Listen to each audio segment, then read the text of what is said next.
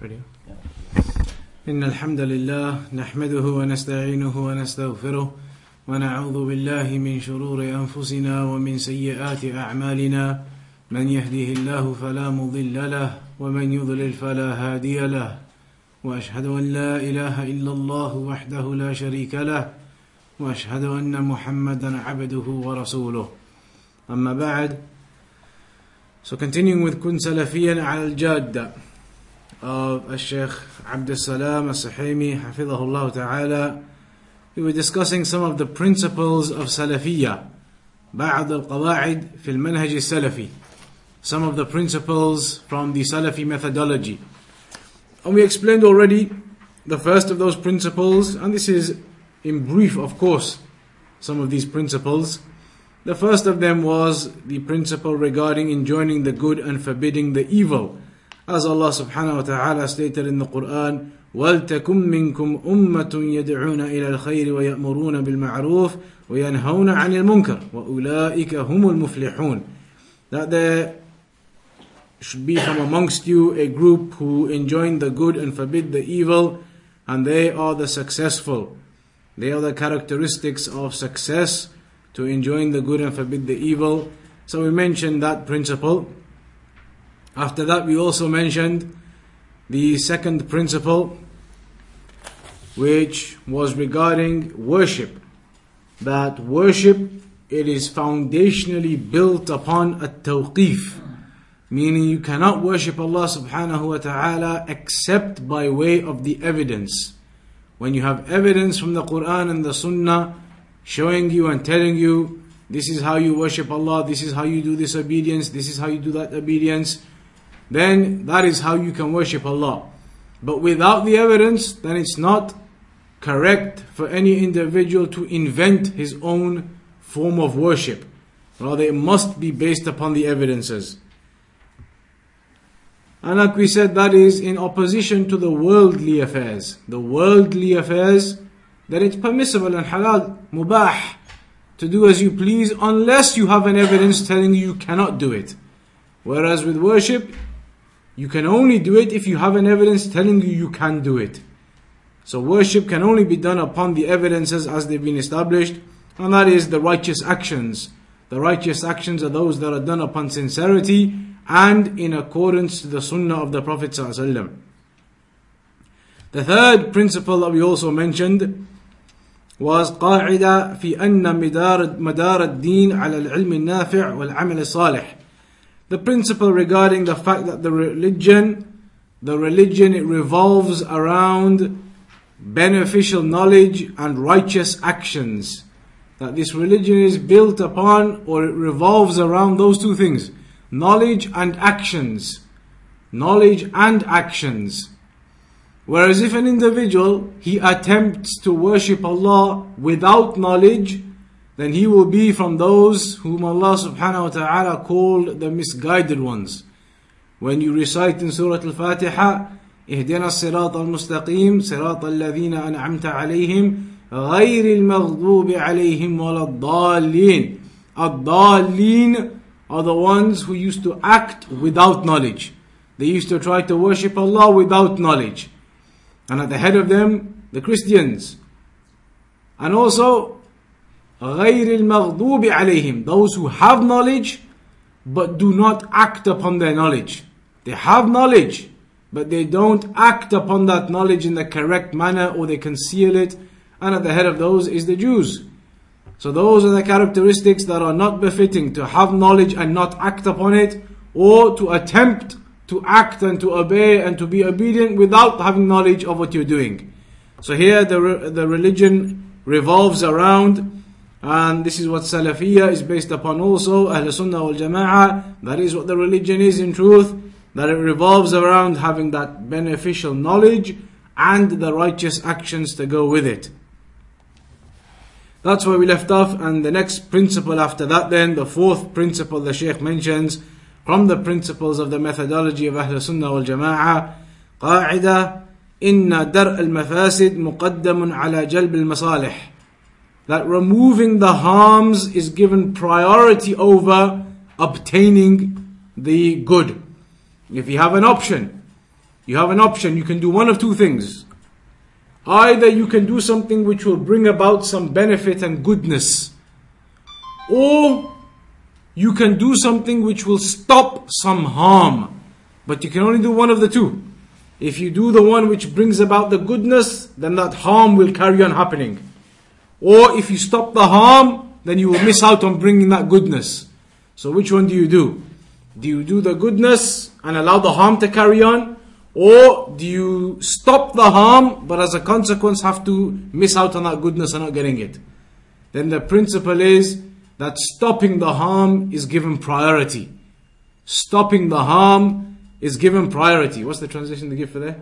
Preventing the harm takes precedence over achieving the benefits. Preventing the harm is given precedence over achieving the benefits.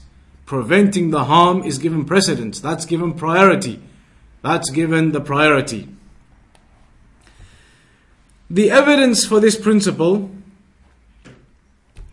is the statement of Allah subhanahu wa ta'ala in Surah Al-An'am, ayah number 108. وَلَا تَسُبُّوا الَّذِينَ يَدْعُونَ مِن دُونِ اللَّهِ فَيَسُبُّوا اللَّهَ عَدْوًا بِغَيْرِ عِلْمٍ. Do not curse those whom they call upon besides Allah, lest they should curse Allah عَدْوًا بِغَيْرِ عِلْمٍ, from their enmity without knowledge. What did I say that? Insult Allah in enmity. Exactly. Okay. So, do not curse the ones who they call upon besides Allah, lest they should curse Allah upon enmity without knowledge. So here Allah subhanahu wa ta'ala tells us that it is impermissible, it is haram for us to curse the gods of the mushrikeen.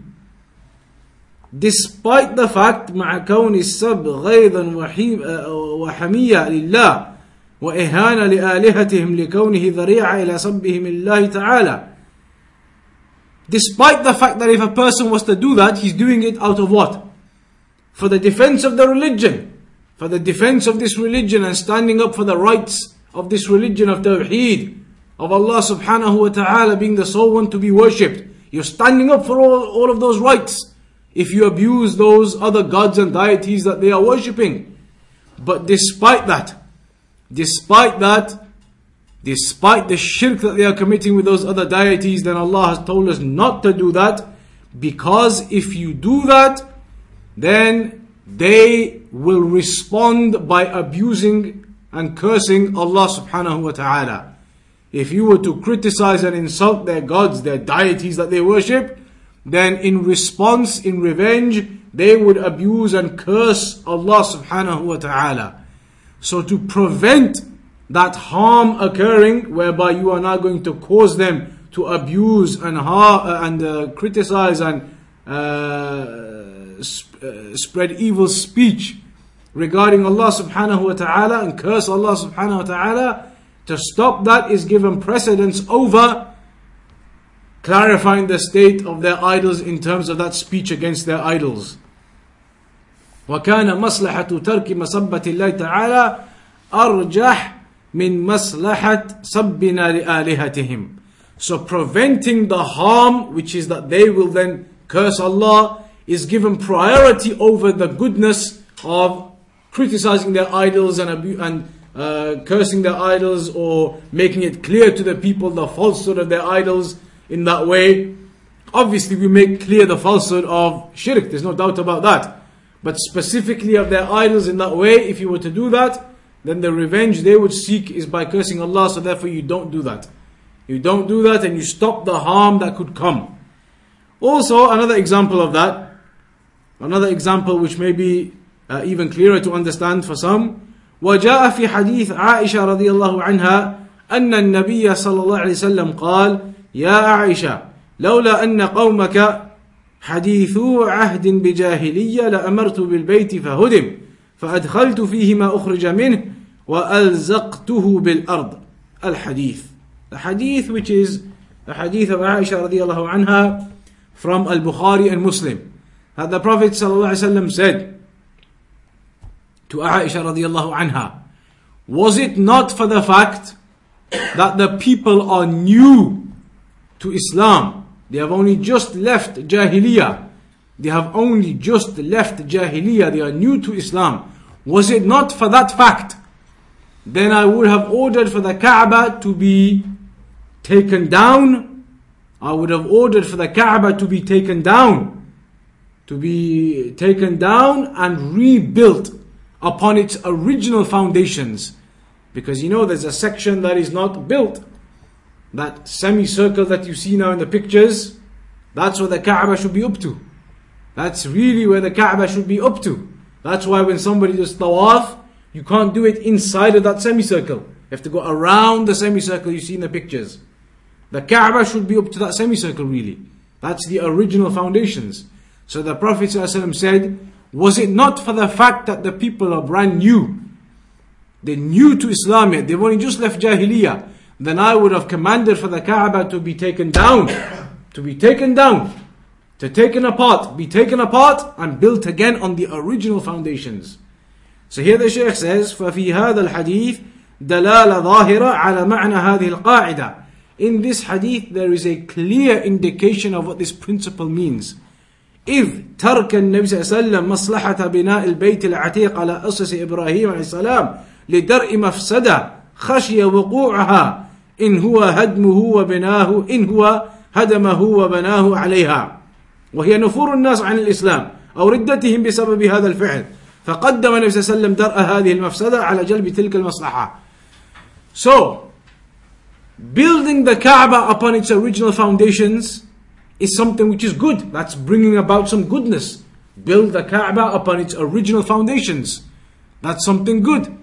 But the harm that would have come to try to do that would have been that the people, they would have, some of them might have even apostated. They would have said, what's going on here? The Kaaba, the house of Allah, and the walls are being knocked down. The people wouldn't have understood. They would have been confused and they would have run away from Islam and even apostated. Thinking, what's going on here? The Muslims, they're destroying the Kaaba. So they would have run away from Islam and they might have even apostated from Islam. So that's a harm. That's a great harm. So now you have these two options. Either do that goodness to build the Kaaba upon its original foundations. That's goodness. But the problem is if you do that, people are going to run away from Islam. They're going to say, what's this? Destroying the house of Allah. They're going to be running away. They're not going to understand. That's a harm. So which one do you do? In that case, you have to leave that goodness and stop that harm from happening. So how do you stop that harm from happening?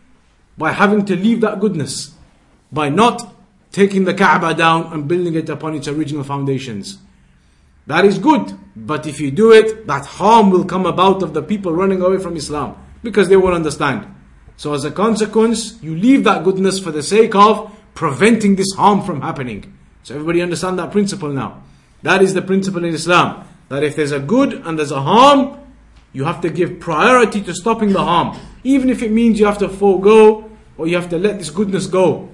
Then to stop the harm is given priority. Also, there are other examples of this. أن النبي صلى الله عليه وسلم كان يكف عن قتل المنافقين مع كونه مصلحة لئلا يكون ذريعة إلى تنفير الناس وقولهم أن محمد صلى الله عليه وسلم يقتل أصحابه. Some of the munafiqeen, the hypocrites at the time of the Prophet صلى الله عليه وسلم, they were known to the Prophet صلى الله عليه وسلم. They were known to the Prophet صلى الله عليه وسلم. Who some of these hypocrites are, the munafiqeen are. So to kill them, remember these hypocrites, these munafiqeen, they were the ones who were pretending to be Muslim. Outwardly, they were pretending to be Muslim, praying with the Muslims, doing the things that the Muslims they do, pretending to be Muslim. But in their hearts, they did not accept that. In their hearts, they were upon disbelief and kufr and shirk. But they were pretending to be upon Islam. Some of them, even to the extent that they would attempt to plot and plan against the Muslims whilst pretending to be with the Muslims. That story, maybe we mentioned it, about the masjid that was built next to Masjid Quba, Masjid al-Dirar. Some of the munafiqeen, they built another mosque next to Masjid Quba in Medina. Munafiqeen, but they built a masjid. Why? Because they wanted that masjid as a place where they could get together and they could sit in there, have meetings in there to make plans against the Muslims. But they built it as a masjid so nobody would get suspicious. The Muslims, who are actually Muslims, they would just say, Alhamdulillah, it's another masjid, that's good. Nobody would be suspicious. So they said, we'll build it as a masjid, but then we'll use it in there, we'll sit there, we'll plot and we'll plan and we'll try to attack Islam. Even to the extent they asked the Prophet ﷺ to come and pray in that masjid. Because if the people, the Muslims, saw that the Prophet ﷺ has gone and prayed in that mosque, that would be a stamp of approval. That would be a stamp of approval. This masjid is good. The Prophet ﷺ has prayed in it. So they asked the Prophet ﷺ, this is how they were trying to be clever. They said to the Prophet ﷺ, come and pray in our masjid. And so the Prophet ﷺ, he was out in the Battle of Tabuk at the time. And he said to them, when I return, I'll pray in it, inshallah. But then on the way back, the revelation came down. La taqum fihi abada. Do not pray in that masjid ever. The revelation came down to the Prophet ﷺ. And it became known to him that these are munafiqeen. And they've built that masjid for the sake of attacking the Muslims. So the Prophet ﷺ sent some of the companions and they destroyed that mosque. They burnt it down and they destroyed it. And some of the scholars, they say afterwards, that place was used as a garbage tip, as a rubbish tip. Because the munafiqeen had built that place for the sake of attacking Islam. This is who the munafiqeen were. Despite the Prophet ﷺ knowing who some of these munafiqeen are, then it would have been goodness to kill them. To kill these munafiqeen, that would have been a goodness. That's a goodness. Stop their harm to the Muslims. Stop their plotting against Islam. But the harm which would have come from that is that some of the Muslims, some of the people, they would have looked at that and they wouldn't have known. Not everybody knew who the munafiqeen are. Munafiqeen were pretending to be Muslims. So to the people looking at that, they would think that the Prophet ﷺ is killing other Muslims. They would think he's killing Muslims. Because they didn't know who the munafiqeen are. Not everybody knew who the munafiqeen are. The munafiqeen were pretending to be Muslims. So if the Prophet ﷺ, knowing who they are, killed them, but the people onlooking, the onlookers, they would think he has killed those people and they were Muslims. They used to pray with us in the mosque. They used to go to Hajj with us. The Prophet ﷺ, he kills his own people. That would be a harm. That would be a harm for the people to wrongly think that the Prophet ﷺ kills the Muslims and he kills his own people. So that would be a harm. So what do you do there now?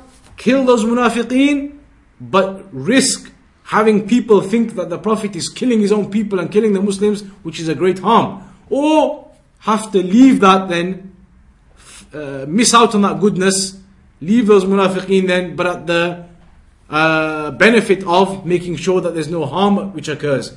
Then the people won't think that the Prophet ﷺ, he kills his own people or he kills the Muslims.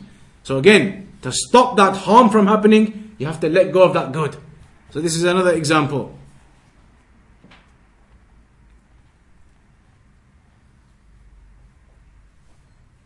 Also there's another example, and this is a good example for our time too.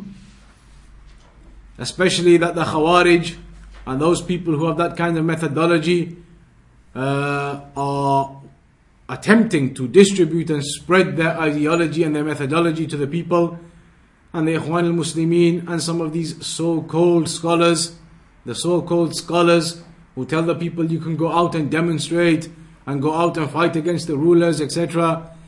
This is another example. نهيه صلى الله عليه وسلم عن قتل الأمراء والخروج على الأئمة وَإِنْ ظَلَمُوا مَا أَقَامُوا الصَّلَاةَ صَدًّا لِذَرِيعَةِ الْفَسَادِ الْعَظِيمِ وَالشَّرِّ الْكَثِيرِ فَإِنَّهُ حَصَلَ بِسَبَبِ قِتَالِهِمْ وَالْخُرُوجِ عَلَيْهِمْ أَضْعَافَ أَضْعَافَ مَا هُمْ عَلَيْهِمْ مِنْكَرٍ وَالْأُمَّةُ فِي بَقَايَا تِلْكَ الشُّرُورِ إِلَى الْآنِ. Another example is, imagine you have, for example, an evil ruler. If you have an evil ruler, the people, they might want to go out against them, against these rulers who are oppressors. The people may want to go out against them and to fight them and to remove them. The people say that's a goodness. That's a goodness if we can get rid of this ruler. We can get rid of this tyrant, as they say, and these oppressors. We need to go out against them and get rid of them. That's a goodness, they say. But the harm which comes from that, everybody already knows. Everybody's already seen it from the various countries that have tried that. And the harm that comes out, how many innocent people they die in those demonstrations and in those battles between the people and the rulers.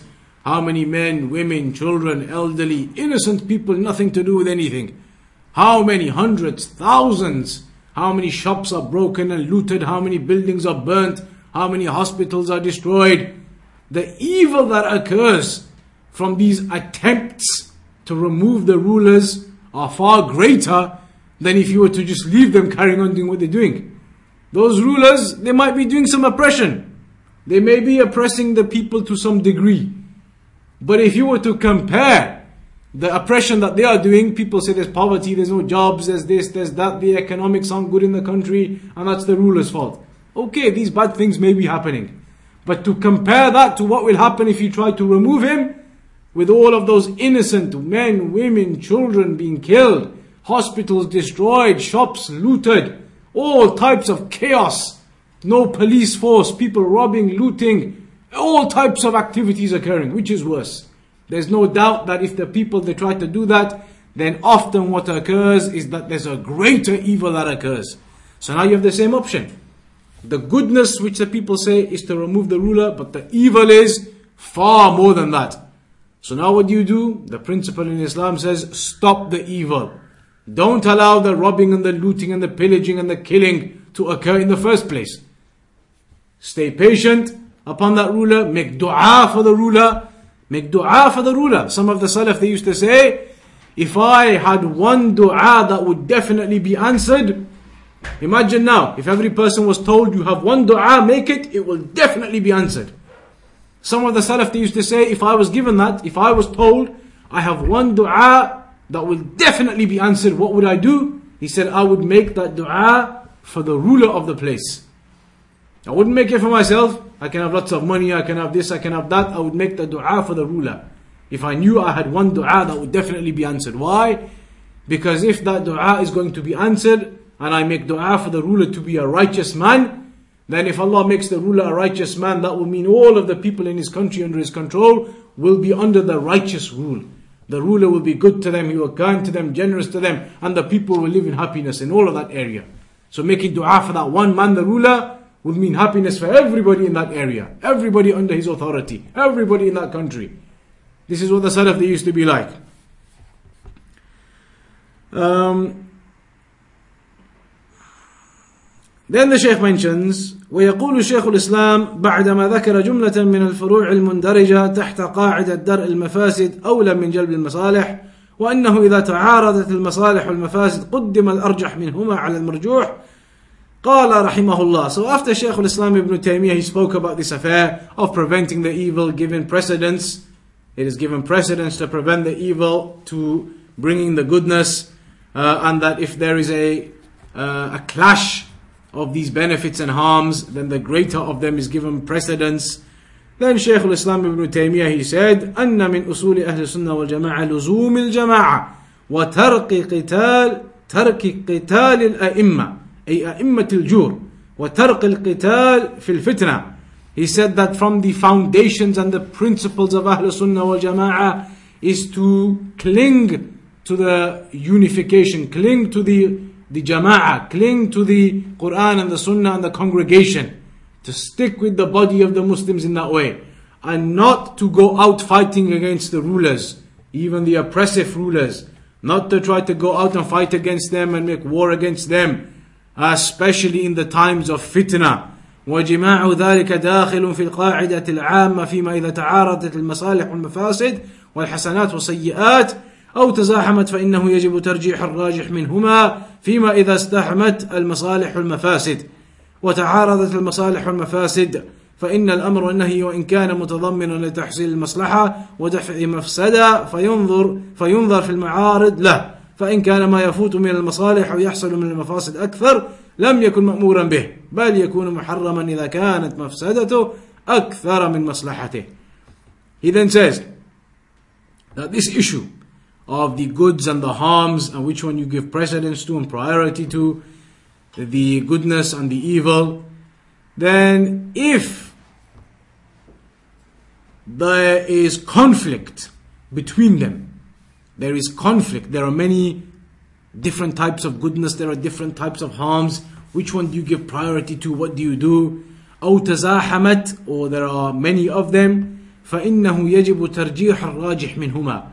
Then it is obligatory to work out the one that has the priority from all of them. To work out the one which has the priority from all of those. The priority one from all of these different harms and goods. فيما إذا استهمت المصالح والمفاسد وتعارضت المصالح والمفاسد. So if there are many different harms and goods and they are contradicting or they are conflicting, فإن الأمر والنهي وإن كان متضمنا لتحصيل مصلحة ودفع مفسدة فينظر إلى المعارض له. فإن كان ما يفوت من المصالح ويحصل المفاسد أكثر لم يكن مأمورا به. So if a person, he looks at the harm of something and he looks at the goodness of that situation. If by doing the goodness there's going to be a greater harm, then in that case you don't. You prevent the harm. But if by preventing that harm there's going to be a massive greater amount of goodness that is going to be lost, then maybe in that case the goodness could be done even if it means that a small amount of harm could occur. Because there's a great amount of goodness there. But otherwise, if there is goodness and there is harm, then generally the harm is prevented. How do we judge what is a harm and how severe that harm is? What is something good? How good is that good? All of that is based upon the Sharia, the Quran and the Sunnah, the Shaykh says. وَاعْتِبَارُ مَقَادِيرَ الْمَصَالِحُ وَالْمَفَاسِدُ هُوَ بِمِيزَانِ الشَّرِيعَةِ. We weigh up all of that in the balance of the Sharia. وعلى هذا إذا كان الشخص أو الطائفة جامعين بين معروف ومنكر بحيث لا يفرقون بينهما بل إما أن يفعلوهما جميعا أو يتركوهما جميعا لم يجزئ أن يؤمروا بمعروف ولا أن ينهى عن منكر بل ينظر. So if there was a group of people who are enjoining the good and forbidding the evil, they do some good and they do some evil, they are engaging in good and they are engaging in evil, then it is not sufficient to just enjoin the good on them or to forbid the evil upon them, because they are doing some good and they are doing some evil. So which one do you do? They are doing some evil, so should you prevent that evil and enjoin the good? Or they are doing some good anyway, so does that mean that you then prevent the evil? What do you do if they are doing goods and they are doing harms? Here the Shaykh explains, what do you do if they are doing good and they are doing bad? Then in that case, you can't just do one of the other. You have to look at the situation. فَإِنْ كَانَ الْمَعْرُوفُ أَكْثَرُ أُمِرَ بِهِ حَتَّى لَوْ اسْتَلْزَمَ مَا هُوَ دُونَهُ مِنَ الْمُنْكَرِ. So if the goodness is greater, then you enjoin that goodness. Enjoin that goodness even if there is a smaller amount of harm. وَلَا يَنْهَى عَنْ مُنْكَرِ يَسْتَلْزِمُ تَفْوِيتْ مَعْرُوفَ أَعْظَمْ مِنْهُ. And you do not prevent some evil if there's going to be a greater amount of goodness that's going to be lost. If there's going to be some greater amount of goodness that will be lost as a consequence of preventing this evil, then no. وَإِنْ كَانَ الْمُنْكَرْ أَغْلَبْ نَهَى عَنْهُ حَتَّى لَوْ اسْتَلْزَمَ فَوَاتْ مَا هُوَ دُونَهُ مِنَ الْمَعْرُوفِ. And if the evil that they are doing is greater, then you prevent that evil. Stop it, even if it means that some small amount of goodness will be lost. So this is how Ahl-Sunnah wal-Jama'ah, you weigh up the things. It's not as simple as we're going to prevent the good and enjoin the good and forbid the evil without looking at these issues and these affairs and these principles. But you look at the situations as we mentioned. Where is the good? Where is the harm? How much is that goodness? How much is that harm? Which is greater? Which is smaller? You look at all of these affairs to be able to judge what is the correct course of action to do.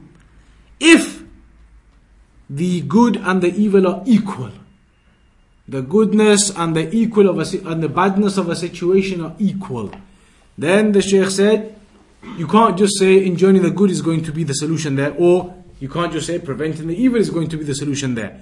Sometimes enjoining the good within that situation might be the solution. Sometimes preventing the evil might be the solution. There where the good and the evil are equal, again you must look into the situation and see which is more befitting and suitable for that situation. So these are some of the things that the Shaykh mentions with regards to that issue of preventing the harms is given priority over bringing the goods. That a person must look into that situation and it's not simply a case of bringing the benefit all the time. Sometimes bringing that benefit may cause greater harm. So in that case it is not to be done. The fifth principle the Shaykh mentions is قاعدة أن الأحكام الأصولية والفروعية لا تتم إلا بأمرين هما.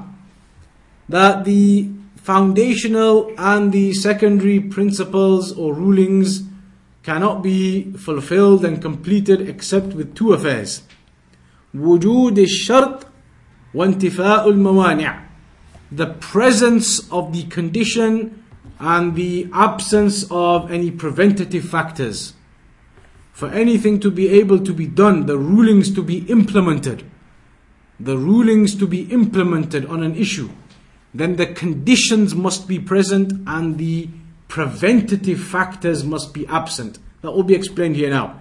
وهذا أصل عظيم في جميع أحكام الشرع سواء كانت أصولا أم فروعا لا بد من وجود شروطها وانتفاء موانعها فلا وجد الشرط لكن كان هناك مانع لم يصح لكم من ذلك آيات الوعيد في حق من يرتكب أمورا محرمة فهو أهل لما جاء في النصوص من الوعيد لكن قد يكون هناك مانع من العقاب كالتوبة أو استغفار المؤمنين أو المصائب أو غير ذلك من مكفرات الذنوب.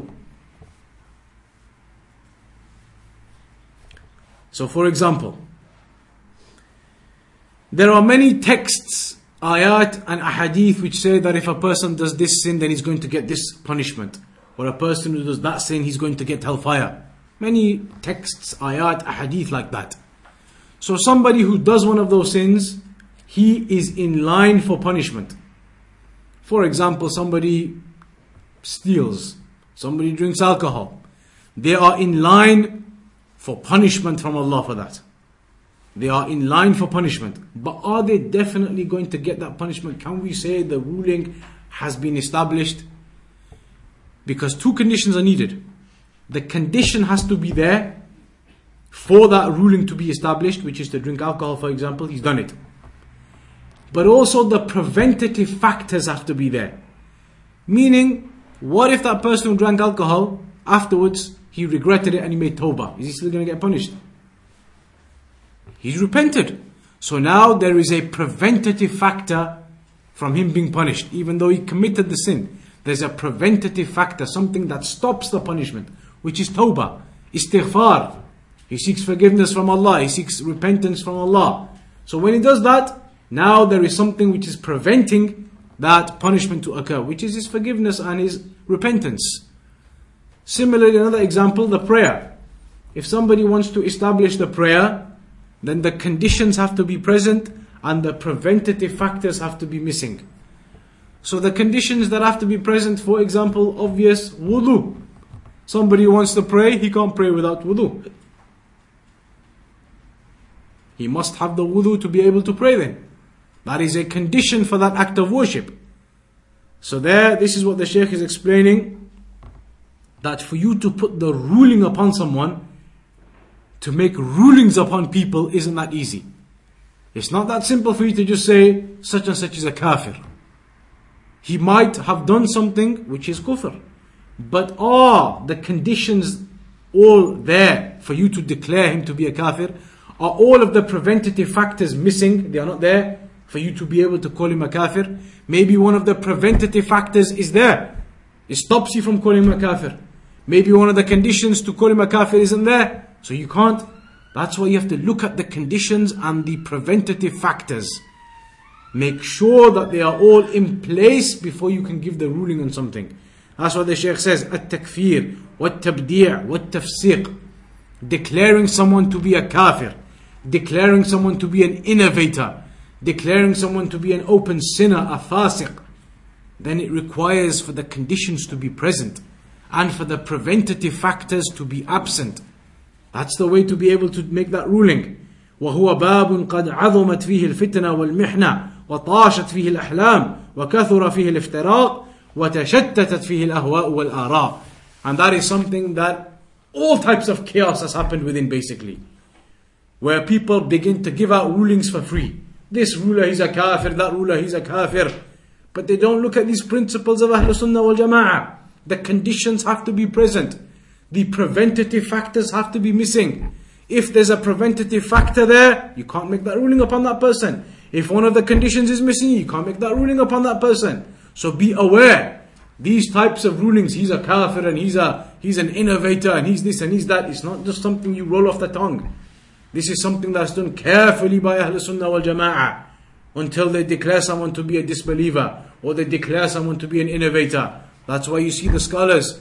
The scholars, if they declare someone to be an innovator, it will be based upon evidences. Evidences and proofs, explaining it in detail, the principles they've gone against, all of the conditions, the preventative factors, everything is in place as it should be. The lack of preventative factors, the conditions are present, and then they will say this man is a mubtadi'.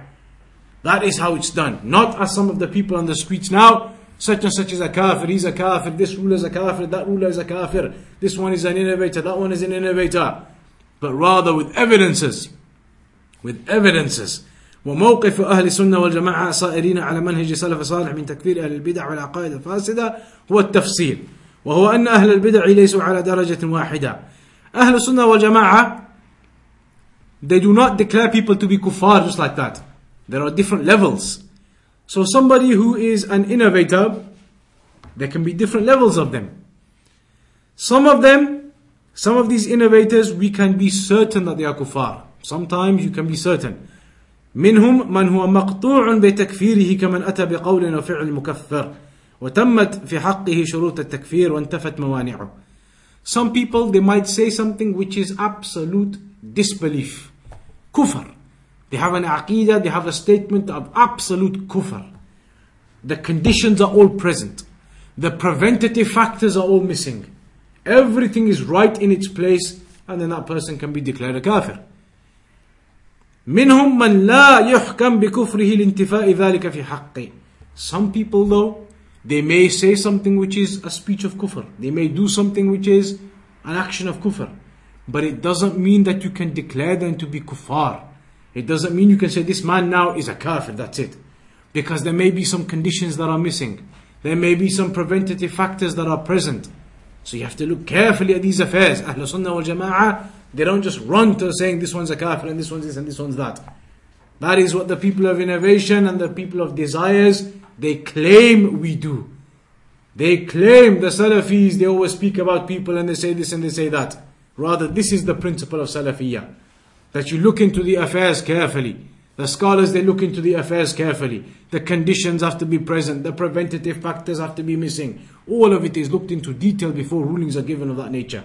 It's not something you just randomly do, this one's a kafir and this one's a mubtadi'. To the extent, with kufr especially, with regards to kufr, it's not that simple. Kufr, disbelief are different types. You have kufr i'tiqadi, the kufr of the heart, and kufr amali, the kufr of the actions. Kufr, which is the disbelief of the actions, doesn't necessarily mean somebody is a kafir. It doesn't necessarily mean that. If somebody does something which is an act of kufr, it doesn't necessitate he's a kafir. Whereas kufr of the heart, somebody believes in some type of kufr, then yes, that is different. So just because somebody, for example, has interest in his banks in his country, that doesn't necessitate this man is a kafir now. As some of the people on the streets, they'll tell you. They say to you, look at such and such a Muslim country. The ruler in his Muslim country has interest in his banks. The banks in that country, they have interest in them. Interest is haram. The ruler is therefore accountable for that. He is ruling by other than what Allah has revealed. Kufr, he's a kafir. That's what they say. And that is nonsense. To make the ruling that simply as if you can just declare anyone to be a kafir is nonsense. So be aware of these takfiris. Be aware of these types of individuals who have these takfiri kind of beliefs, the Al-Muhajirun, the Hizb ut-Tahrir, these types of people. They have all of these types of mentalities where they don't understand these principles. And that's why they start declaring this one to be a kafir, this one to be this, this one to be that, as if it's something randomly you can just say off the top of your tongue. Then on top of that, the Shaykh says, with all of this, if you're going to make someone a kafir or declare him to be a kafir, and declare him to be an innovator, all of that is based upon dalalatul kitabi was sunnah ala anna al-qawla aw al-fi'la sadir min al-mahkum alayhi mujibun lil-takfir. That whatever this person who you are going to declare as a kafir, he must have done something from the evidences of the Quran and the sunnah which dictates it is an act of kufr. Not something that a person just makes up. Must be in the Quran and the Sunnah dictating that this is an act of kufr. Also, انطباق هذا الحكم على القائل المعين, that the ruling can then be established upon this specific individual. The ruling can actually be established upon that individual. Maybe he has done some speech or made some actions that are in contradiction to the Quran and the Sunnah. Maybe that evidence is there. But then you have to look at that individual himself. Does the ruling, or can the ruling be applied to him? Are the conditions there? Are the preventative factors missing? And then you have to look at that individual and decide if the ruling can be applied to him or not. It's not just randomly you can say anybody's a kafir. وهذان الأصلان أيضا ينطبقان على شخص عند الحكم عليه بالابتداع أو الفسق, وهو دلالة الكتاب والسنة على أن القول والفعل صادر عن المحكوم عليه بدعة, وكون القائل المعين أو الفاعل المعين تمت في حقه شروط التبديع وانتفت موانعه والله أعلم. And similarly, the Shaykh says, if you're going to make somebody or declare someone an innovator, you're going to declare someone as an innovator or a fasiq, an open sinner, then those types of individuals, the disobedient ones of that nature, again, these conditions must be looked at. They must be looked at. Has that person done something which is in contradiction to the Quran and the Sunnah and the evidences of the Quran and the Sunnah? If he has, can these rulings be applied to him? Are the conditions present? Are the preventative factors missing? You have to look at those in detail, and the scholars are the ones who look at those affairs in detail before giving their rulings on people. So you will see that Ahl-Sunnah wal-Jama'ah, the great scholars of our times, the likes of Shaykh Rabi'ah bin Hadi al-Madkhali hafidhahullah ta'ala, as many of the scholars have praised him in his strength with regards to these issues and these affairs. So when the Shaykh or others from the scholars, they make these rulings, then they are done upon insight. They are done upon justice. They are done upon evidences. Not like the Hizb ut-Tahrir person or the Muhajirun person walking on the street, making his rulings randomly left, right and centre. This one did this and that one did that, so he's a kafir and he's a kafir. But this is done properly with Ahl-Sunnah wal-Jama'ah, with detail, with careful study, not something randomly done. So that is something that a person should remember, because this is a fitna in our times. It's a fitna that the people have spread. This one is a kafir and that country is a kafir and this ruler is this and that ruler is that. And we must attack the rulers and we must go out against the rulers. This is something that is corruption. They have not understood the principles of Ahl-Sunnah wal-Jama'ah. They have not understood what the Prophet ﷺ taught us, how to behave. They have not understood that, and that's why you see all of the corruption. That's why you see the killing and the looting and the robbing and everything that occurs, the destruction that occurs in those countries in the name of, we're removing the ruler who is an oppressor. The oppression that occurs as a consequence is far greater. So it's upon an individual to look at these principles carefully and to understand them carefully, so that this religion can be understood in the proper manner. We'll leave it at that, because the next chapter is a separate section. We'll start that section properly next time, which is the section concerning the position of Ahl-Sunnah wal-Jama'ah towards the people of innovation. There are people, no doubt, who have gone away from the Quran and the Sunnah, and they've invented new things which are not evidenced in the Quran and the Sunnah. And they've started to do new practices that were not taught to us by the Prophet ﷺ. So what is the position that we should have towards those types of people? How should we behave towards them? How should we give them da'wah? How should we protect ourselves from their innovations? Those types of dealings that we have with the people in the community, etc. That is the topic that we'll discuss next. The position of Ahl-Sunnah wal-Jama'ah towards the innovators. How do we deal with that issue? So inshallah ta'ala, we'll begin with that next week. Inshallah.